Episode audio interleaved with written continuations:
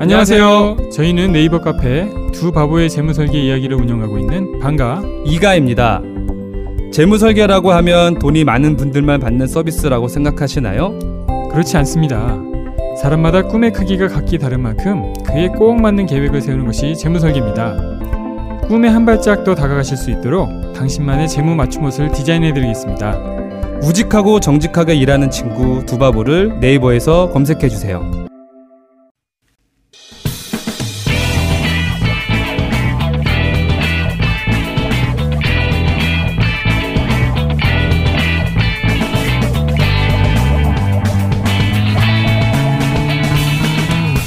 김어준의 뉴스 공장.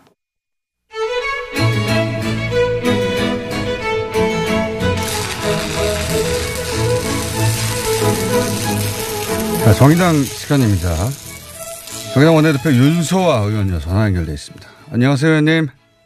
네, 안녕하세요. 윤수호입니다. 예, 헌정사상 최초로 국회가 폐쇄됐어요. 예. 오늘 다시 재개됐는데, 네. 다행히 이제 신재철 전희경 의원 등등은 다 음성 판정을 받긴 받았지만, 그 전에, 네. 어, 다들 구- 어, 의원회관에서 같이 활, 생활하시기 때문에 의원들 그리고 보좌관들 그리고 국회 일하시는 분들 분위기가 보통이 아니었을 것 같습니다. 어땠습니까? 어, 실제 국회 폐쇄라는 헌정사상 처음 있는 일을 당하는 그런 과정에서 예. 그날 무척 어수선했어요. 저도 네. 개인적으로 많이 뭐 당한 건 사실이고요. 예. 어, 사실 그날 저는 국회 본회에서 비슷한 대표 연설을 하기로 돼 있었는데 예. 아니 두 시간 전에 그런 상황이 발생해가지고요. 그런데 이제 문제는 그 19일 날 예. 어, 뭐 문재인 정부의 어, 사립장 저 교육 정책에 대한 뭐 비판적인 부분에 있어서 토론을 한다고 했는데 그 대회의실이요 예. 수백 명이 꽉 차게 행사를 했더라고요. 예, 예. 그런데 이제 그 어, 시기에 그것을 해야 했나 특히 국회의원들이 앞장서서 지도부가 음. 어, 근데 전부 다 또 사진 보시면 앞절에 그 말씀을 하시거나 인사하시는 분들이 하나도 마스크를 하지 않았어요. 음. 어, 국회의원은 가장 사람을 만나니, 많이 만나는 직업이잖아요. 예, 예. 저는 그런 데서 이해할 수 없었고, 한마디로, 어, 국회가 폐쇄된 부분은 어, 부끄러운 일이었죠. 그 위기감의 수준이 국회의원들 개개인한테도 완전히 차원이 달리 이제 다가갔을 것 같고, 네. 어, 서로 뭐 눈인사만 하고 뭐 그랬습니다. 같이 엘리베이터 타고. 예. 이제는 뭐, 더군다나 국회의원들은 그 광범위하게 시민들을 만나지 않을 수가 없잖아요. 직업이 그러니까. 그렇습니다. 그래서 더 주, 주의하죠. 네. 예, 누구 그 중에 확진자가 있을 수도 있고 그 상대가 스스로도 감염된지 모른 채 만날 수도 있는 일이니까. 왜냐하면 아까 예. 이제 말씀하신 그분들이 음성으로 판정돼서 불행히 다행인데요. 어 거기 수백 명의 각 학교의 사립학교의 교장 선생님 등 네. 관계자분들이 오셨거든요. 예. 음, 또 이제 그분들이 학교 현장으로 좀 돌아가서 일을 보셔야 될 텐데 학교로 거기에. 대한 끝까지 예, 그분들도 매우 좀 불안해하실 거고요. 거기에 대한 철저한 관리가 좀 필요하죠. 알겠습니다. 그래서 오늘 코로나 3법이 어, 논의될 텐데 추경과 이 코로나 3법과 추경은 처리될 수 있겠죠? 아, 네, 그렇습니다. 어, 어쩌면 오늘 국회를 열기에는 약간의 좀, 음, 어, 시간상에, 에, 좀, 어, 소독은 했다고 그러지만, 어, 이제 있지만, 우선 급한 것이 지금 코로나 3법 아니겠어요? 예. 어, 감염병 예방법하고 검역법, 의료법 개정안, 이것을 빨리 해야 된단 말이죠. 그래서 이것을 우선, 음, 보건복지에서는 이미 통과했으니까요. 예. 어, 통과시키기로 했고, 어, 나머지의 부분은, 음, 대정부질이라는 것을 다음 주부터 이렇게 하는 것으로 했죠. 물론 이제 정부에서도 밝혔지만, 어, 긴급하게 추경을 빨리 편성을 해야, 어, 능동적으로 대처할 수가 있겠죠. 알겠습니다. 이 정도 시국에서 뭐 추경에 대해 보수 야당이 반대하지는 않겠죠? 아, 반대할 수가 없는 상황이 지금 됐잖아요. 여기에서 또 추경을 가지고 어, 과거와 같이 에, 지지를 끌고 그렇다면 그것은 정당의 책임을 완전히 방기한 거나 다름없죠. 이 코로나 3법이 통과되면 뭐가 바뀌는 겁니까? 그러니까 이제 감염병 예방법 같은 경우는 의심 환자에 대해서 입원과 격리 강제 처분 근거를 마련할 수 있다는 거다고요. 예. 어, 의약예법 수출은 외국 반출 금지 등을 할 수 있습니다. 음. 그리고 이제 검역법 같은 경우에는 어, 검역 감염 관리 지역에서 입국하거나 경유해서 입국하는 사람들이 출입 을 금지할 수가 있어요. 음. 그리고 의료법 개정안은 이제 예를 들면 의사가 진료 도중에 야 이건 감염병 의심자로 되는데 하고 이제 자기 치료를 끝나버리거나 뭐 하는데 이것을 반드시 신고하도록 하는 아, 의료기관 준수 사항으로 그렇지 않으면 거기에 따른 어 법적 처벌을 음. 받도록 하는 규정들이죠. 이번에 이제 신천지 사태를 겪으면서 미비했던 점들을 다 보완한 거군요, 말하자면. 네네네. 어, 다행입니다. 이렇게 빨리 입법이 추진돼서. 자, 어, 그런데 이제 그, 제 정당이 모두 신천지 관련해서 호소하고 또 촉구하고 있는데, 어, 미래통합당에서는 어, 특정 교단에 대한 비난을 멈춰야 된다. 물론 특정 교단에 대해서 종교적 비난을 하는 건 옳지 않죠. 근데 이 정도 메시지에서 그치는 것에 대해서는 어떻게 생각하십니까? 저는 황교안 대표가 그런 발언을 하는 것 보고 정말 어, 사태를 안이하게 보거나 어, 이것을 정부의 책임을 강조하다 보니 에, 마치 예, 정부가 신천지에 대한 전수조사라든가 즉각적인 대처를 통해서 사회적 전파를 막는 그런 과정에 에, 특정 종교를 오히려 어, 어, 편파적으로 어, 하고 있지 않느냐라는 그런 무책임한 발언한 것에서 대단히 심각한 문제 의식을 느낍니다. 저는 그 저희를 모르겠어요. 한마디로.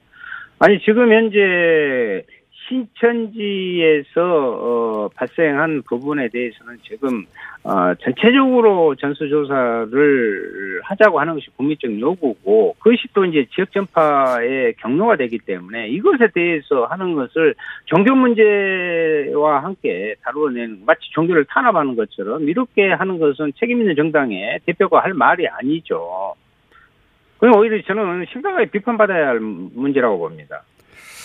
알겠습니다. 무엇이 중요합니까? 지금 이, 이 상황이 무엇이 중요한데 그 그런 말씀을 하시는지 이해가 안 됩니다.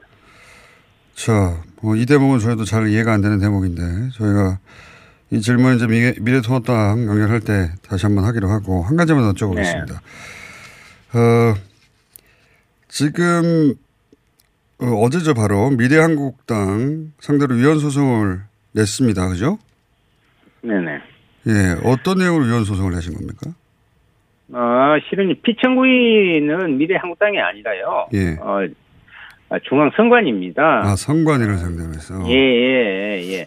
왜냐면, 어, 선관위 자체가 미래한국당 등록을 받은 거잖아요. 음, 그것이 위헌이다. 이것이 헌법 제8조 정당에 대한 기본권, 어, 11조 평등권이 위배된다고 보고 있습니다. 그래서 총칭 선거권 침해 행위다. 예. 우리는 이렇게 보고 있어요.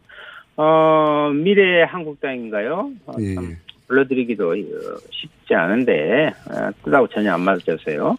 어, 독립적인 정당이 아니에요. 꼭두가시 정당이잖아요. 네. 근데 이제 2020년 1월 14일 그 공표된 공직선거법은 이렇게 돼 있거든요. 기존의 선거제도로 민의를 왜곡할 우- 우려가 있다고 해서 이를 시정하기 위해서 어, 이 공직 새로운 공직선거법을 공포한다 이렇게 돼 있는데 오히려 이 민의를 왜곡하고 어, 더그 정신을 가로막는 사이비 정당을 에, 이렇게 등록받는 것 자체는 어, 국민의 뜻에 반하는 것이다. 또 헌법 정신에 반하는 것이다 하면서 헌법소원을 낸 것입니다. 자, 그런 상관이 결정은 무효화해야죠. 네. 네, 알겠습니다. 근데 이제 그건 시간이 걸릴 테고 그 전에 아마 총선이 있을 텐데 어, 그러다 보니까 이제 그런 비례정당의 위기 의식을 느낀 시민사회에서 지금, 어, 산발적입니다만, 어, 범진보 성향의 어떤 시민사회가 출범시키는 비례정당이 나와야 되지 않느냐. 그리고 거기에 민주당이나 정의당도 다 같이 동참해야 되지 않느냐. 이런 식의 이야기들이 나오고 있습니다. 이런, 이런 류의 고민이 민, 정의당 내에도 없는 건 아니죠. 어직 답답하면 많은 분들이 그러한 음, 제안을 하거나 의견을 표시하겠습니까? 어, 그리고 이제 저희들은 이 위성 정당, 위현 정당이죠. 이 네. 부분에 대해서는 모든 법적 조치 또 그리고 일련의 진행 과정에 대한 부분들에 대해서 하나하나 따지면서 이들의 뜻이 예, 결코 어, 되지 않도록 하는 것을 일차적으로 하고요. 예. 그리고 또 하나는 이러한 부분에 대해서 각 단위는 좀 어떻게 생각하고 있는지 정의당은 어떻게 에, 또 대처하고 우리는 원칙을 정확히 정하고 돌파해 가야 된다라는 것 하에서 오늘 그 2시 본회의가 끝나고요. 예. 어, 전국 시도당 위원장 회의하고 어, 의원단 합동 회의를 통해서 이 문제에 대해서도 같이 논의를 하고요. 어, 또 이제 전국적인 어, 신종 코로나 19 어, 지역 상황도 점검하고 하는 회의를 하게 됩니다. 알겠습니다. 한번 이야기를 어, 회의 나눠. 결과가 나와야 또 말씀하실 수 있겠네요. 예. 네네네네. 예, 오늘 여기까지 듣겠습니다. 감사합니다. 네네. 네. 정의당의 윤소아 원내대표였습니다.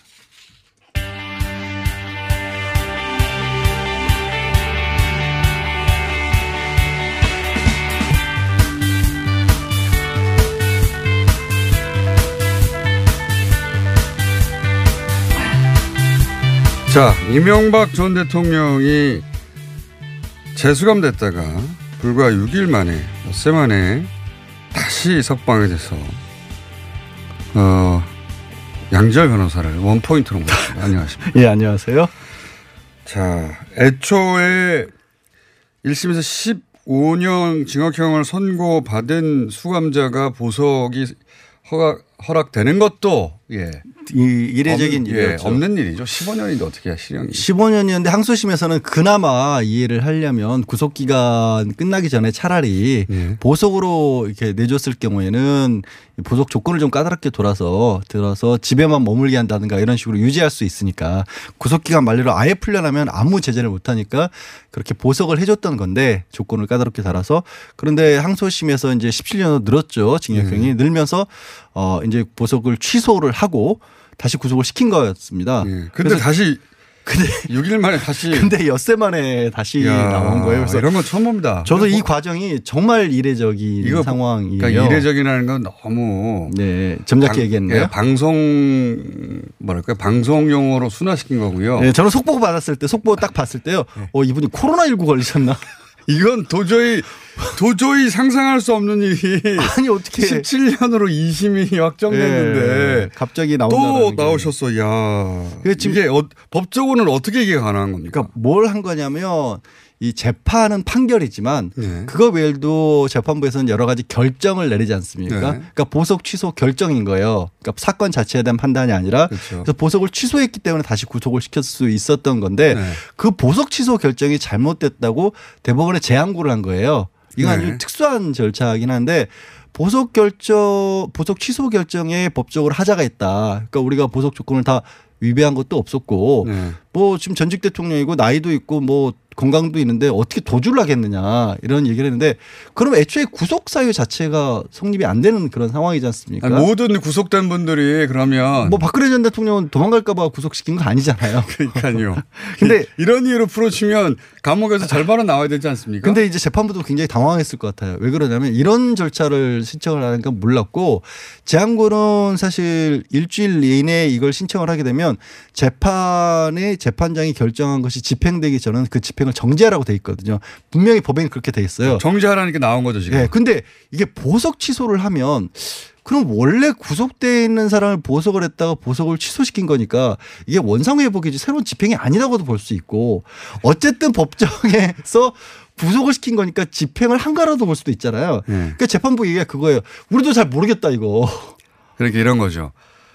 어, 이게 꼭 그 수감이 아니라 다른 것도 법적 집행을 하면 중지시켜야 되는 결정이 있잖아요. 그렇죠. 예, 그 중지를 한 거다. 그렇죠. 근데 그 중지가 바로 석방이에요. 그러니까 이 경우에는 중지가 석방인 케이스가 된 겁니다. 한마디로 그러니까 말하면. 취소한 거 보석을 취소한 거를 중지했기 때문에 다시 내줄 수밖에 없는 풀어줄 수밖에 없는 그런 야. 상황이 된 거라서 누군지 모르겠는데 이걸 만약에 기획했다면 머리가 참 좋은 변호사고요. 어, 저 깜짝 놀랐어요. 이런 이런 술수가 있나? 예. 어, 그래서 어쨌든 대법원에서 제한구는 이 해당 법원 항소심이 아니라 어차피 상고에서 넘어갔기 때문에 대법원에서 그러니까요. 결정하거 대법원에서 근데 이제 요 사안에 대한 것만 하는 거니까. 그렇죠. 그러니까 형 전체의 형량이 아니라 요 사안에 대한 것만 재항고를 했으니 요게 이제 한두 달 이내 결정 나면 다시 재수감 될 수 있죠. 한두 달 내에 결정하기 어려울 수도 있어요. 제가 봤었을 때는. 그래요? 말씀드린 것처럼 이- 이걸 과연 어떤 식으로 봐야 될지 법리 구성을 해야 되는데 야. 그러니까 이론적으로는 이게 그 이게 보석을 취소했다라는 것도 뭔가 집행을 해야 되는 걸로 본다면 이게 정지하는 게 맞는 거고. 네, 그렇습니다. 설명드린 것처럼 그 뭐랄까요 묘수를 낸 겁니다. 깜짝 놀랐어요. 묘수를 낸 것이고 저는 애초에 이렇게 되면 정준영 판사에 대한 책임을 물 수밖에 없다. 이게 법적 책임 물수 없지만 사회적인 책임을 물 수밖에 없다고 아니 그, 생각이 그분 듭니다. 입장에서도 이거는 뭐 판단하기가 재판부 내에서도 이견이 있었다라고 하고요. 또 한 가지 그런 얘기를 합니다. 이게 보석 취소 결정을 하면서 어 재항 고할 수 있다는 사유를 고지 안 해줬다. 이것도 절차상의 문제가 있다. 근데 법원에서 엄격하게 모든 절차를 또 고지해 주는 경우를 찾아보기는 어렵거든요. 그렇죠. 어느 그때 모든 그 피고인의 법적 권한을 다 읊어줍니까? 그렇죠. 그런 어, 안 부분까지. 엄격하게 따지고 들어갔기 때문에 약간 허를 찔렸다고도 볼 수 있어요. 허를 찔린 걸까요? 아니면 허를 남겨둔 걸까요? 이게 그거는 아이고 이거를 허를 남겨뒀다고 보기에는 너무 너무 예. 묘수예요. 예, 너무 절묘한 한수입니다. 예. 어쨌든 그런 상황으로 통상적이라면 한두 달 이내 결론 나야 되는데 음. 더 길어질 수도 있다고 생각하시는 거죠. 왜냐하면 일반적으로 통상적인 것은 전례가 있고 기준이 세워진 경우에 거기에 맞춰서 판단할 때 한두 달인 거고 이 경우에는 이게 뭐지? 이거 빨리 판단해야죠. 이게 너무 마- 말도 안 되는 상황이잖아요. 네 빨리 판단 안 해주시면 대법원의 사회적 책임을 묻는 걸로 해야죠. 그러니까요. 자 그런 겁니다. 네. 뭔가 집행되던 걸 정지시킨 거예요. 예. 근데 정진지 아닌지 모르겠어요. 그러니까 정지시켜서 들어갔으면 모르겠는데 정지시켜서 나오는 거예요. 그러니까 야. 이게 완전 보통의 경우는 정반대의 상황이라서 그러니까 말입니다. 참 통상은 한두 달인데 한두 달보다 더 길어질 수도 있다면 저희가 일주일에 한 번씩 체크하는 걸로 하겠습니다. 모니터링. 자, 원포인트 여기 짚어봤고요. 양질 변호사님 이 3분을 위해서 나오셨습니다. 원래 저는 3분짜리였어요. 요즘 너무 길게 하고 있어요. 그렇긴 하네요. 예. 근데 양질 변호사님은 이 상암동 일대를 떠도시니까 유령처럼 방송 끝나고 나면 어느 순간 YTN에 가 있고 어느 순간 MBC에 가 있고 그렇기 때문에 자 들어가십시오. 감사합니다. 네, 알겠습니다. 고맙습니다. 예, 이 사안은 저희가 월요일 날 다시 또 크게 자세히 짚어보겠습니다. 저희 양신장 시간에 양재열 변호사였습니다. 감사합니다.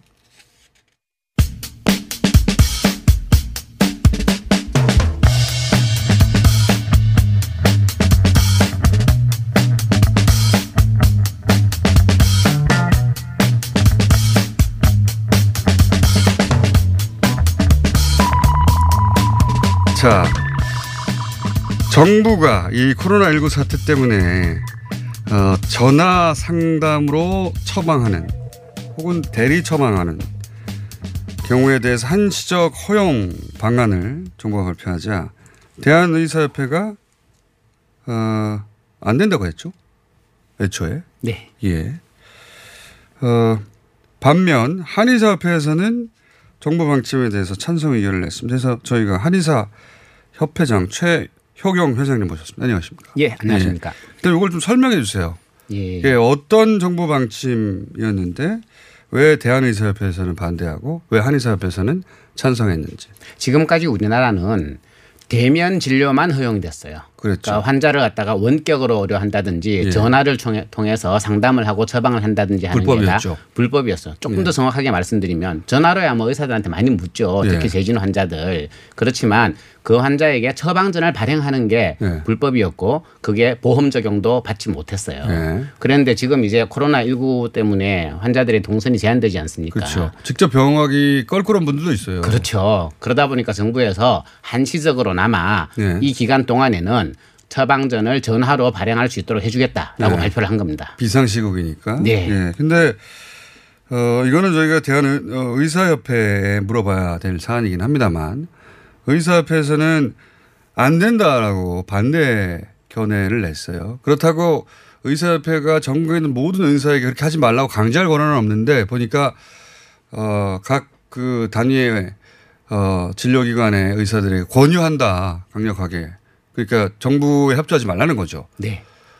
그 의사협회에서는 왜 그런 결정을 내렸다고 보십니까? 일단 공식적으로 발표된 내용을 보면 네. 어, 첫 번째로는 코로나19의 진단과 치료가 지연될 수 있다라고 발표를 했어요. 그건 왜 어떤 논리죠? 이해할 수 없는 논리입니다. 왜냐하면 왜 예를 들어서 평상시 지병이 있어서 약을 타먹는 사람이에요. 근데 이번에는 선생님한테 병원에 오늘은 못 가겠고 그 약을 좀 처방해 주시면 좋겠습니다.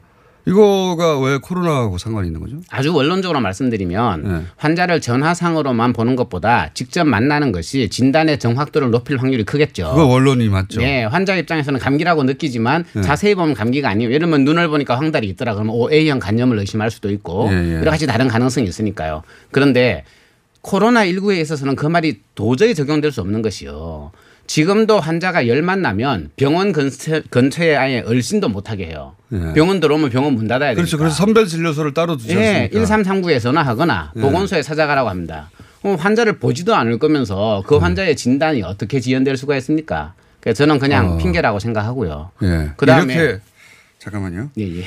그 의사협회 주장에 대해서 이렇게 의사협회와 대립각을 세우는 다른 협회 얘기를 들어봐야 될 것 같아서 저희가 다른 협회를 모신 건데 아 그건 말이 됩, 말이 됩니다. 그렇죠. 회장님 예. 어차피 병원에 못 들어오는데 네. 예. 병원에서 그리고- 받지도 않으면서 진단이 지연된다고 핑계를 댄단 말이죠. 예. 또요. 그리고 이렇게도 얘기했어요. 어차피 의사가 처방전 내봤자 예. 약국 가가지고 약 받아야 될 거 아니냐. 예, 그러면 예. 약국이 또 다른 전파의 온상이 될 거다라고 해요. 예. 정부에서는 이미 약국에서 약을 받는 과정도 약국과 환자 간의 협의를 통해서 그 구체적인 수령 방식을 정할 수 있다고 발표했어요. 예. 택배도 말하면- 가능하다는 얘기죠. 네. 약 돈 보내고 택배 받아도 된다는 얘기입니다. 예, 약국도. 무슨 문제가 있겠어요. 특- 네. 지금은 이제 워낙 비상시국이니까 그러니까 대면 접촉을 최소화하려고 이런저런 조치를 하는데 의사협회에서는 그걸 반대한다고 했습니다. 그럼 진짜 이유는 뭐라고 보십니까? 원격 의료를 반대하기 때문이라고 저희들은 반대하고 판단하고 아, 있습니다. 원격 의료. 네. 어. 이것이 결국은 원격 의료로 가지 않을까 우려하는 거죠. 그 원론 때문에. 근데 그거의 원론인 건 알겠는데 지금은 대단히 비상시국이어서 어, 좀 납득이 안, 다, 안 가는 결정입니다만 그건 또 의사협회에 제가 물어보겠습니다. 예. 네.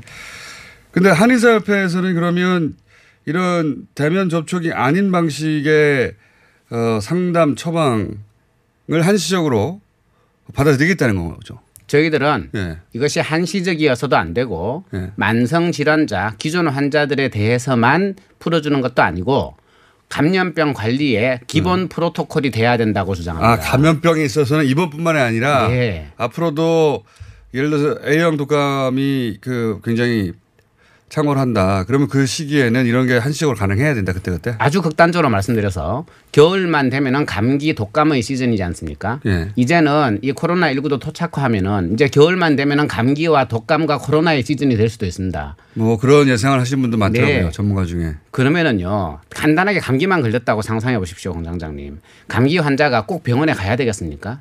감기 음. 환자에게 가장 중요한 것은 집에서 쉬는 겁니다. 본인을 위해서도. 네. 두 번째로 중요한 것은 옆 사람한테 안 퍼뜨리는 거예요. 예. 그리고 그럼에도 불구하고 치료는 받아야죠. 그러면 저희들이 보기에는 감염병 관리, 특히 감기 같은 질환의 관리는 초진이든 재진이든 다 집에서 쉬면서 전화상으로 또는 화상으로 의사를 만나고 약을 받아 먹어야 되고 사회적으로는 격리된 상태를 유지해야 된다는 겁니다. 병원 가면은 병원에서 다 없는 거예요. 이해했습니다. 예. 그리고 한의사 협회는 그런 결정을 하셨는데 그렇다고 역시 소속 한의사들을 강제할 수는 없지 않습니까? 그렇습니다. 한의사 분들의 견해는 어떻습니까? 이 사안에 대해서는? 물론 모든 분들의 견해가 다 똑같지는 않겠죠. 예. 그러나 대체적으로 한의학은 예방의학에 강하고 또 만성질환 관리에 강하고 무엇보다도 1차 의료의 특성이 있습니다. 아. 환자와의 어, 접촉 그렇죠. 면적이. 상대적으로 높죠. 그러다 보니까 저희들이 원래부터 이런 원격 의료라든지 전화 상담 진료에 좀더 어, 적극적이셨군요. 예, 적극적인 원래. 측면이 있습니다. 그래서 이 한의사 협회 소속 한의사들은 대체로 공감하는 편이군요. 네, 그렇게 보고 있습니다. 아, 그래서 한의사 협회가 우리는 정보 방침에 협조하겠다고 공, 공개적으로 밝힌 것이고. 네. 그러면서 아주 강한 표현을 쓰셨어요. 이거는 제가 싸움 붙이는 겁니다. 의사협회는 대단히 이기적인 태도라고 지적을 하셨습니다. 네. 이기적이라는 표현을 쓰신 이유는 뭡니까? 이렇게 말씀드리고 싶어요. 그 열대 밀림 숲속에 사는 몸무게 600kg짜리 오랑우탄은 어디에서 사는가? 그럼 답이 지 자고 싶어 지 자고 싶은 데서 산다는 거예요. 아, 그렇겠죠. 네, 결국은 의협이라는 것이 대단히 독점적인 그리고 기득권을 가진 조직이란 말이에요. 적어도 보건의료계에서는 압도적인 독점권을 가지고 있습니다. 예. 그러니까 어떻게 보면 국민의 이익에 배치되지만 자신의 이익에 맞는 주장을 손쉽게 한단 말이죠. 뭐 모든 이익 단체가 그렇게 예. 하죠. 아, 그러나 독점적인 이익 단체는 더 다릅니다. 이익 단체라 하더라도 아, 경제간 이익 단체가 없기 때문에 예, 독점적인 이익 단체가 아닌 경우에는 국민의 뜻에 따르지 않으면 실행이 불가능해요. 예. 근데 독점 단체는 아, 독점력을 가지고 있기 때문에 그게 실행할 수가 있어요. 사회적으로. 사회적 반대가 있다 하더라도 예. 그래서 의협이 저렇게 주장을 하는데 문제는 그럼에도 불구하고 전문가라는 것은 다 어, 국민인 주인의 건강을 지키기 위한 일종의 대리인이지 않습니까? 결국 이런 것들이 주인 대리인 딜레마를 만든다는 거죠. 그러니까 저희들의 생각은 뭐냐면 의협 근데 의협이 이런 결정을 한다고 해서 한 대한민국의 모든 의사가 똑같이 동의하는 건 아니, 아니지 않습니까? 그렇죠? 굉장 굉장한 지배력을 가지고 있다고 보시는 게 더 정확합니다. 그렇습니까? 만성질환 관리 정부가 10년간 추진해 왔는데 안 됐어요. 찬성하는 의사분들 많습니다. 어, 많은데도 불구하고 네, 안 됐어요. 의사협회가 그런 결정을 내리지 않으면 그게 불가능한 상황이다. 네, 그렇습니다.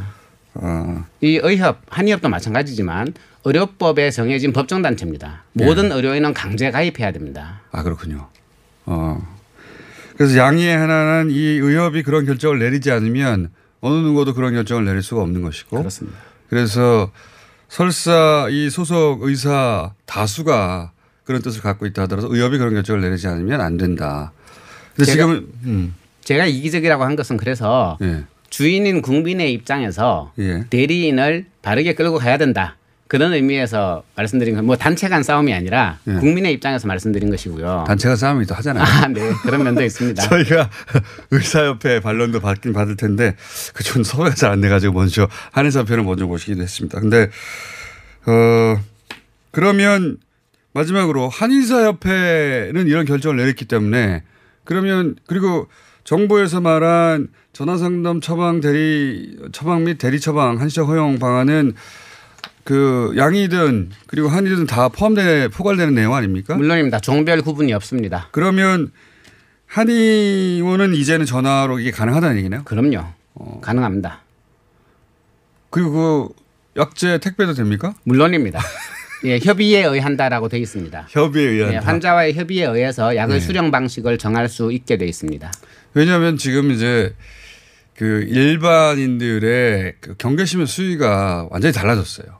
지난 이 그 대구 신천지 사태 이전의 그 경계심과 지금은 완전히 수위가 달라져 가지고 정말 어 그게 어떤 병원이든 간에 병원을 잘 안 가려고 하시는 분들도 많고 밖에도 잘 안 나오시거나 그렇죠. 식당도 잘 안 가시려고 하는 분이 많기 때문에 혹시 한의원이라 하더라도 저 한의원에 일반 감기인 줄 알고 약제를 지으러 누군가 왔다 갔으면 어떡하지? 이런 생각에 안 오려고 하시는 분들도 있을 텐데 그럴 땐 전화가 가능하다 이제 한의원. 그럼요. 그럼요. 알겠습니다. 여기까지만 하겠습니다. 네. 예.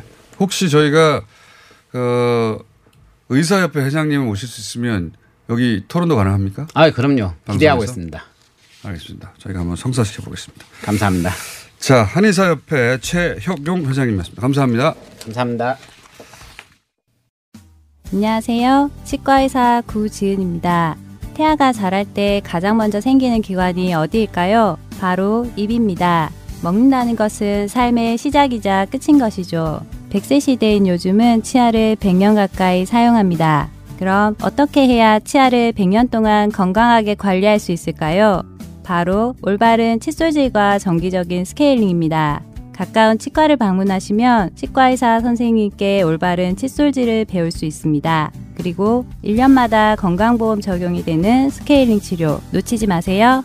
이 캠페인은 유디치과협회와 함께합니다. 시더 시더 아빠 발톱 너무 두껍고 색깔도 이상해 이 녀석 그럴까봐 내가 캐라셀 네일 준비했지 갈라지고 두꺼워진 발톱 무좀이 싹 사라진다고 미국 판매량 1위 600명 임상 실험을 거친 전 세계 48개국 손발톱 케어 압도적 지배자 캐라셀 네일 2주 후 달라진 손발톱을 경험할 수 있습니다 네이버에서 캐라셀 네일을 검색하세요 뭔가 그곳을 떠난다는 게 되게 믿기지가 않았거든요. 반평생보다 더 많이 자랐는데 갑자기 떠나게 된다니까 믿기지도 않았고 여러분의 독립은 몇 살이었나요? 보육원의 아이들은 만 18세가 되면 시설을 나와 홀로 살아가야 합니다. 어른이 되기는 아직 이른 나이. 곁에 아무도 없다면 그것은 자립이 아니라 고립입니다. 18. 홀로 어른이 되어야 하는 아이들을 위해 함께 해주세요. 아름다운 재단은 18 어른의 건강한 자립을 응원합니다. 아름다운 재단 18 어른 캠페인.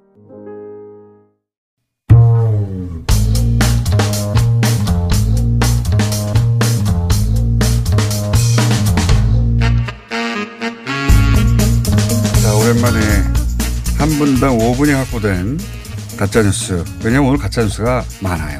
다룰 게. 김준일 대표 나오셨고요. 네, 안녕하세요. 김원경 사무처장 나오셨고요. 네, 안녕하세요. 어, 김한 기자 제주도에서 돌아왔어요? 네, 제주도 출장 갔다 왔습니다. 무슨 일로 제주도? 뭐 저희가 진행하고 있는 노동자의 밥상이라는 기획이 있는데 그 기획 진짜 갔다 왔는데 제주도는 정말 사람이 없더라고요. 아니 그 요즘은 관광과 관련된 것은 모두 다 사람이 없습니다. 예. 자 오늘 다 코로나일 텐데 예, 누구부터 하실 겁니까? 예, 저부터 하겠습니다. 일단 제가 준비한 게 한 세 가지인데 짧게 짧게 할게요.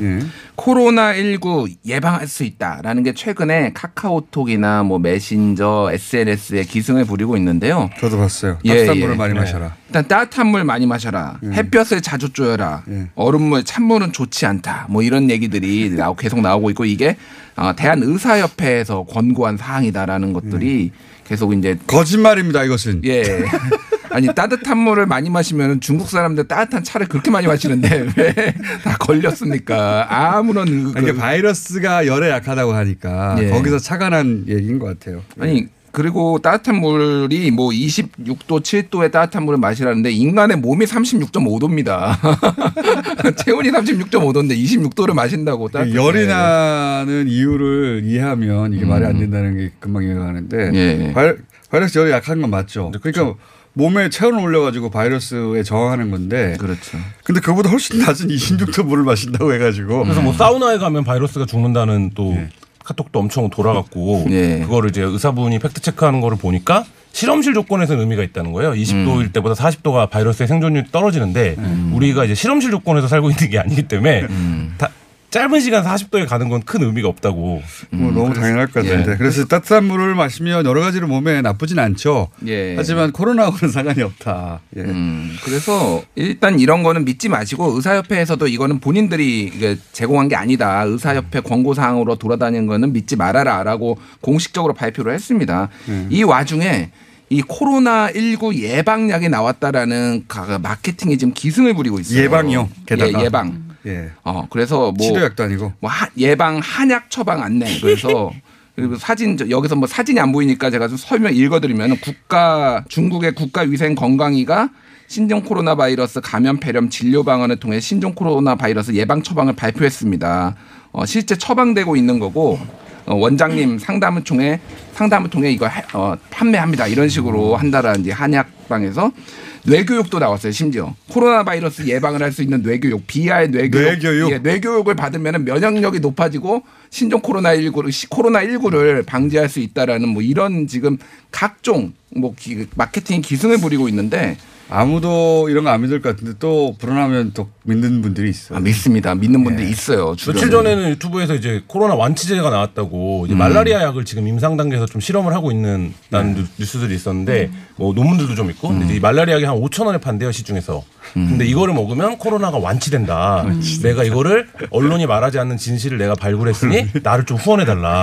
언론은 왜 진실을 말하지 않는 거예요? 다 완치시킬 수 있는데 전 세계 코로나를 다. 예. 아까 말씀하신 코로나 19, 아니, 19그 예방 가능하다는 약은 한의사 쪽에서만 나온 게 아니고 약국에서도 파는데요. 예, 약국에서도 그래서, 팔 예. 예방약이 있습니다. 이런 예. 식으로. 그러니까 뭐 예를 네. 들어서 면역력에 좋다. 그렇죠. 그런 그렇게 정도까지는 말할 수. 있겠죠. 예. 일반론으로. 면역력 강화를 위한 약, 뭐 이렇게 음, 말하면 말할 수는 있겠죠. 예, 근데 코로나를 막을 수 있다. 이거는 뭐 제가 오늘 해야 되는 건 말이 제일. 중요한 거는 예. 이겁니다. 이 세 번째 거. 예.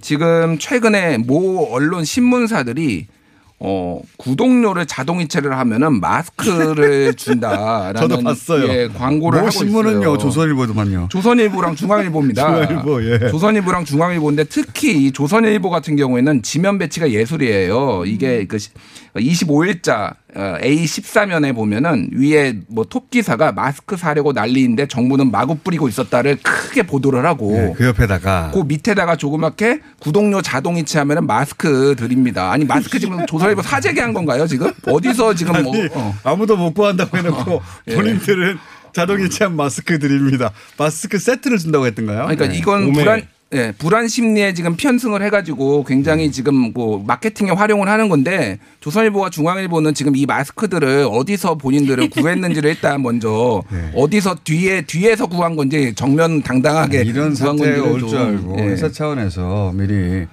회사원들을 위해서 구매했던 것을 마케팅으로 돌리는 것일 수도 있잖아요. 예. 너무 갑자기 왜 착한 너무 세상을 긍정적으로 보시는 거 김어준이 되는 거죠?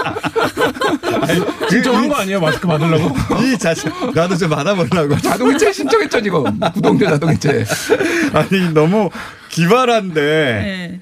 그 농담처럼 웃을 수는 있어요. 근데 그걸 실제로 실행했더라고. 음. 근데 그리고 이게 특히 비윤리적인 게 이 조선, 그러니까 이른바 이제 보수 언론들이 마스크 사재기 마스크 대란과 관련해서 엄청난 불안과 공포를 자기들은 자극해 놓고 네, 조장해 왔거든요. 근데 이제 자기네가 구독 마케팅에다 이걸 씁니까? 네, 그러니까 그거가 과연 언론에 지금 이런 국면에서 언론의 태도가 될 수 있는지 그렇게 아니에요. 저도 저 도저히 납득이 안 가는. 평상시란 모르겠어요. 근데 그리고 자신들이 마스크 대란이라며 불안감을 자극시키지 않았으면 모르겠어요. 연일 그런 기사를 써놓고 옆에다가 우리는 마스크 줍니다. 그 정기구독 이체하면 많이 주는 것도 아니고 세 장 주더라고요. 세 장. 진짜 내가 이런 마케팅은 비, 판 받아야 됩니다. 예. 이 시점에 너무 창피하죠. 본인도 본인들도 알아요. 그래서 중앙일보가 온라인판 그 광고를 내렸다 광고가 아니고 고지를 내렸다고 아, 하는데요. 그래요? 예. 예. 너무 창피한 일이죠. 예. 도설만 내렸나 모르겠네요. 저는 봤는데. 자. 길이 남을 마케팅으로 아마 해도 될 거라고 봅니다. 예. 부끄러운 마케팅으로. 자, 알겠고 하여튼 최근에 나오는 따뜻한 물, 뭐 햇볕, 뭐 혹은 예방약이 있다 이런 거다 가짜 뉴스라는 겁니다. 네. 예. 그리고 뭐 바이러스가 뭡니까 보통 마스크를 통과할 수 없다 뭐 이렇게 얘기하는데 그건 아니라고 하더라고요. 예, 예. 예. 그렇다면 의사들이 왜 그런 특별한 마스크를 쓰겠어요? 그냥 면 마스크 쓰겠지. 자, 다음은 누굽니까? 저예요. 예. 근데 저는 오늘 이 코로나19 관련해서 이제 가짜뉴스 해보자라고 하셨는데 저는 지금 총선 미디어 감시연대를 하고 있기 때문에 아. 저는 그냥 총선 보도를 가지고 왔습니다. 예. 어, 지금 총선이 다가오자 너도 나도 박근혜 빙의 그러니까 박근혜 전 대통령의 마음이 이것이다라고 하는 그런 보도들을 내놓고 진짜 있거든요. 교묘, 교묘한 기사라고 보는 것이. 네. 저는 처음에 박근혜 전 대통령이 정말로 서신을 보냈다는 건 줄 알았어요. 왜냐하면 제목이 박근혜 옥중 서신이니까. 예, 맞아요. 어머 예. 서신을 보냈나 보네 하고 읽다 보면은 글도 유려하고 예. 그러니까 단합해라 이런 메시지잖아요. 근데 너무 재미있는 게 서로 다른 박근혜의 마음을 서로 다르게 이야기하는 거예요. 그러니까 중앙일보는 22일에 이윤범 대기자가 쓴 박근혜 옥중서신이라는 제목의 칼럼을 내놨거든요. 네. 근데 이 칼럼에서는 뭐라고 하냐면은요, 어, 그 보수 정당의 선거 승리를 기원하는 선거 운동에 가까운 그런 내용을 썼거든요. 그런데 어, 탄핵의 구속이라니 내가 뭘 잘못했나, 내가 그리 죽을 죄를 졌나, 내가 이러려고 휴일 없이 일했나 그랬나 하는 마음입니다라고 일개 그 편, 편지에 쓰면서 국정농단 일체를 부정하고요. 은혜로운 친박 동지들께서는 통합을 완성하기 위해서는 우리의 희생이 필요하다. 저를 잊으십시오. 저와 함께 무대에서 내려옵시다. 이런 편지를 썼어요. 그러니까, 그러니까 친박 정당 만들지 말고 네. 뭐 우리 공화당 같은 활동하지 말고 그렇죠. 친박 진영도 다 지금 미래통합당하고 힘을 합쳐라라고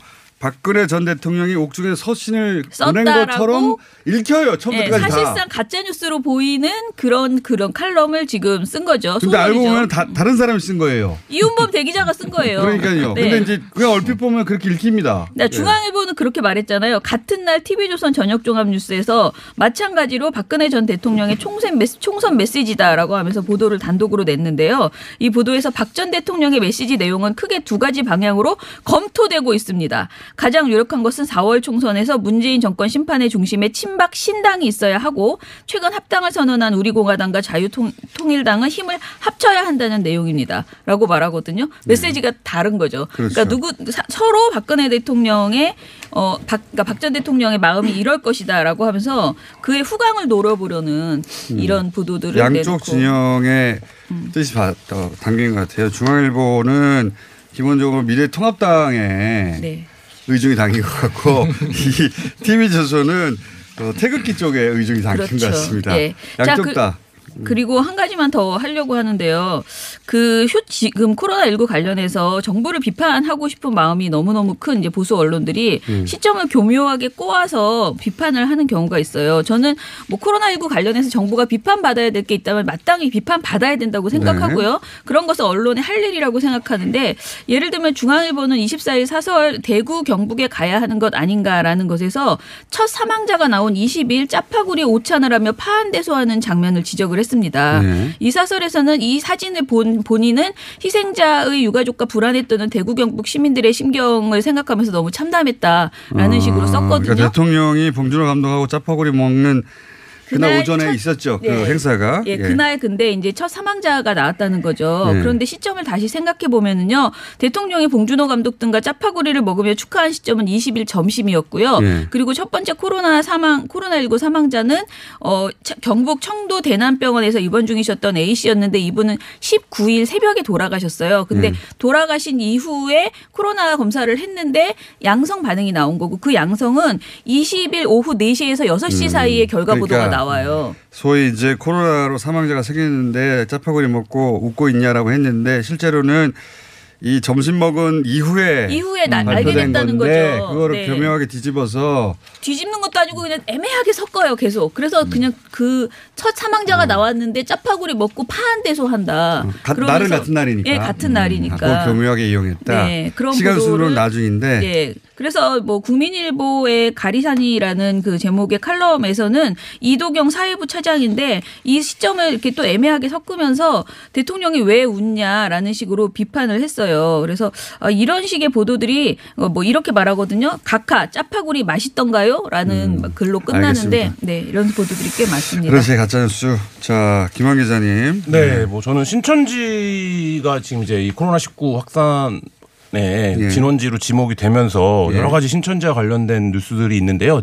뭐 시간이 많이 없으니까 거기서도 가짜 뉴스가 많이 네, 있죠. 뭐 가짜 뉴스와 가짜 뉴스 아닌 것들이 다 섞여 있고 자기가 보고 싶은 것만 보는 이 예, 예. 이게 종교기 때문에 이런 것들이 강한데 제일 지금 이제 많이 돌고 있는 게 신천지와 지금 민주당의 연관성 관련된 내용들이 엄청 많이 돌고 있어요. 거꾸로 아닙니까? 네. 그래서 이게 뭐 거꾸로냐 앞으로냐의 문제가 아니라 신천지가 굉장히 정치권과 연관성들을 관련을. 맺어보려고 예. 오래전부터 오래전부터 했었습니다. 왜냐하면 자기들이 이제 기독교로부터는 이단이라고 공격을 받고 사회적으로 인정을 못 받는 처지에서 네. 정치권과 관계를 맺음으로써 좀 사회적 존재를 확보하려는 이런 시도들을 많이 해서 기사를 찾아보면 한 2007년부터 네. 그런 얘기가 쭉 계속 나옵니다. 네, 그래서 2007년부터 한 2012년까지 집중 적으로 이 정치권과 연관을 맺으려고 하는 그때는 주로 이제 미래통합당과의 관계성 뉴스들이 굉장히 많이 네. 나왔죠. 당시는 한나라당이었던 거죠. 네, 왜 그러냐면 그 당시에는 이제 그 새누리당 한나라당 시절에 거기가 여당이었으니까 더 힘이 그렇죠. 센 집단이었으니까 당연히 이제 그 인정 추정에 나서는 이들 입장에서는 힘 센 사람한테 어필을 네. 해야 되는 음. 상황이기 때문에 그렇고 그리고 후에 이제 이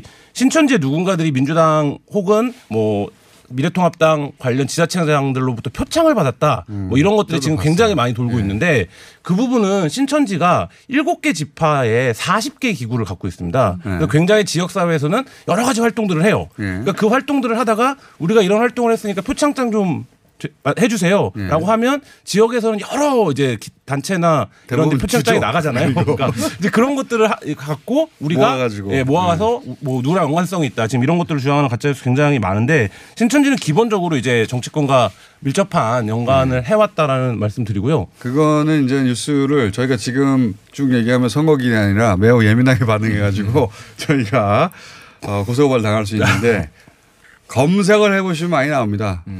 특히 2007년부터 말씀하셨듯이 2012년 사이에는 집중적으로 매우 구체적으로 신천지와 정치권의 연결고리들이 보도가 됐죠. 많이 보도됐어요. 네, 그리고 지금 뭐 왜 왜 신천지에서 집중 발병된 거냐 이 부분에 대한 이제 조사가 이루어지고 있는데 관련해서 오늘 아침자 이제 홍콩의 한 언론이 네.